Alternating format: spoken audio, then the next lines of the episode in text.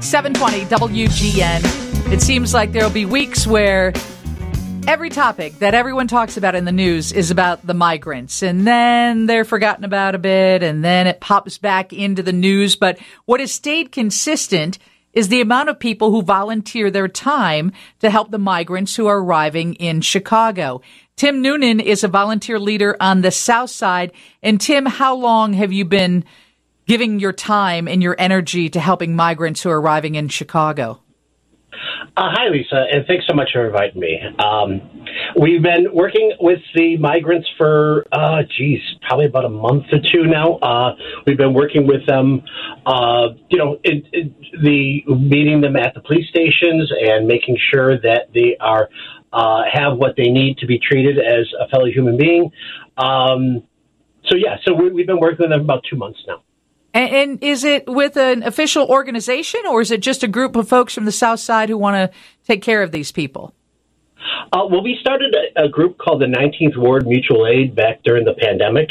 Uh, and during that time, we were able to provide food for over 20,000 people during, uh, during uh, about a year and a half's time.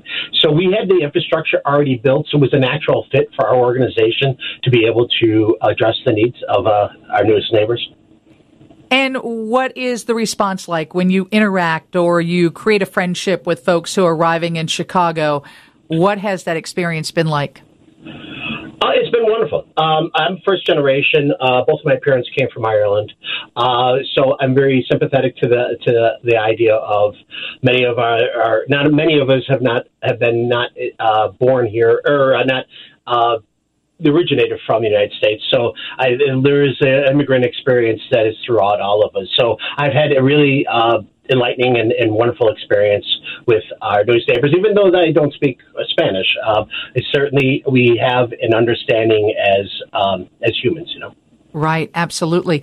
Okay, well, I have read that volunteers are disappointed this week, not only by the lackluster city response, but be, because they haven't had access to help. Tell me what's going on.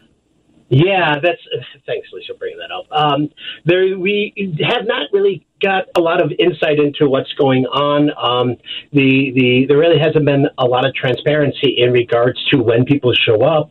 Uh, we don't. We have uh, people showing showing up at the police station, and we're trying to help them out. Now they're going through the process of trying to move people from the police station to respite centers, uh, where you'll see in throughout Chicago, you'll have the police stations, and there's people staying in the lobby, which is you know very difficult not only for the people that are there and for the community community, but also for the police. They're trying to conduct their business without, you know, with a with a bunch of people camping in their in their uh, lobbies. So uh, for you know, it's just uh, the city's response, and I think it's uh, a holdover from of the lack of planning uh, prior to this that that we're trying to kind of play catch up now. So there are these respite centers uh, that people move from police station to the respite centers. The respite centers are these uh, like Wright College or Daley or and several other throughout the city, and they're kind of like a black box that the community does not have any insight to, to anybody in there, does not have an opportunity to feed or to clothe uh, people. There's many people that come to uh, our our town or our police stations too that are that, that are like are sick. Uh, they have had um, issues with uh, you know some bronchial issues or some issues in regards to the, that they succumb to on their um, on the journey. So I think that there's a lot of um, and opportunities for to try to help our neighbors, and by helping our neighbors, or by helping our uh, the asylum seekers, that we're actually helping ourselves. Because if we're in, interacting with the asylum seekers, we also need to be careful and protect ourselves in that manner. Right. Tim Noonan is with us. So there was a meeting on Monday night. Were you there, or did yes. you attempt to attend? Yes, I was there. Yes. Uh, what we heard. Um, was that the uh, they are trying to basically build the plane as they're flying it. There is um, a lot of uh, questions that have been came up, and that they were. Um, not, they were addressed but not answered. There was a lot of uh, question about um, how do we how the process is working. Uh, how do we have any insight into be able to how can we help uh, our are not only our our, our, new, our the asylum seekers, but also the people that are helping out them, and, and have our infrastructure built out because we're not we're not a city department. We're a community. We're a community trying to help people to uh, to come in, you know, are coming into this uh, to our neighborhoods because we are we're the host uh, to our neighborhood and we treat them as guests as anybody would. So what we try, what we do is we want to make sure. Well, let's get back to your question. Uh, in regards to yeah, no, no, I didn't mean to go off. I mean, I, it's uh, go ahead. Sorry.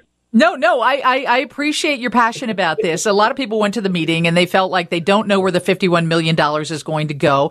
What I don't understand is volunteer hours are very crucial in operating any type of organization. And I get these are city shelters and they probably don't allow non-working people in there, but you would think that they would take any assistance that they could get – so that they can make those dollars that are allocated to help the migrants, they, they can make them go further with helps of help from people like you and groups like yours. And what I read this week was that the migrants are saying the limited access people have to them is that it was actually better in the police stations because they're eating moldy food and they're not as um, as accommodating in these shelters as they were in the police stations, which seems opposite of what I would think.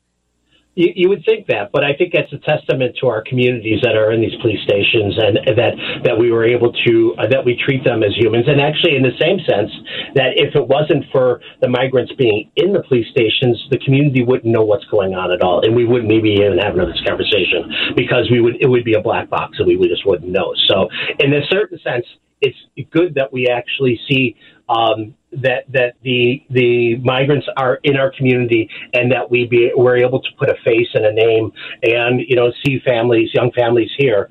But uh, but in the same sense the the, the respite centers um, are they're they're just you can't get in there. There's there's people lined up um, like we we had we provide a lot of times uh, air mattresses for people. When they were picked up to be brought to the uh, respite centers they couldn't bring them because there just wasn't enough space for people who were laying side by side by side by side. So uh, they're they're very medieval in regards to uh, what what you would expect them to be. But in regards to the meeting um, we expected to hear that there was a plan, that the plan was uh, set, and we we're this is the start, and we're going to see the arc of that plan to move forward, which we didn't. So that's, I think, maybe it was the expectations where we were expecting to the, this to be a, a, little bit more fully formed, but it was. Um, wasn't so right. and, and with the partnership in regards to community groups such as the 19th ward mutual aid which one we run um, we were if we're looking for a partnership we'd expect it to be in an equal measure where we would have insight of what they have planned to do rather than finding out you know, as it happens. Well, thank you for joining us, Tim. If people want to reach out to the 19th Ward Mutual Aid Group, which you're a part of, to pitch in in any way possible, it, contact you through social media or do you have a website? Uh, yes, we have a website. Uh, 19aid.com. Uh, my email address is info at 19aid.com. Uh, we have uh, social media is the 19th Ward Mutual Aid Group on Facebook. So, uh, yeah, so those are the ways to, to contact us. And uh, if we could, you know, let us give us any ideas or be able to sort of support us in any way to be able to help our neighbors, uh, then then that's what we'll do. We also try to make sure that we invite the community as well as well because there has been issues in regards uh, discussions about people saying that the the right. migrants are being handled one way, the community another. We try to merge them both. Thank you so much for joining us. Steve's News is next from the Northwestern Medicine Newsroom. On air, online, all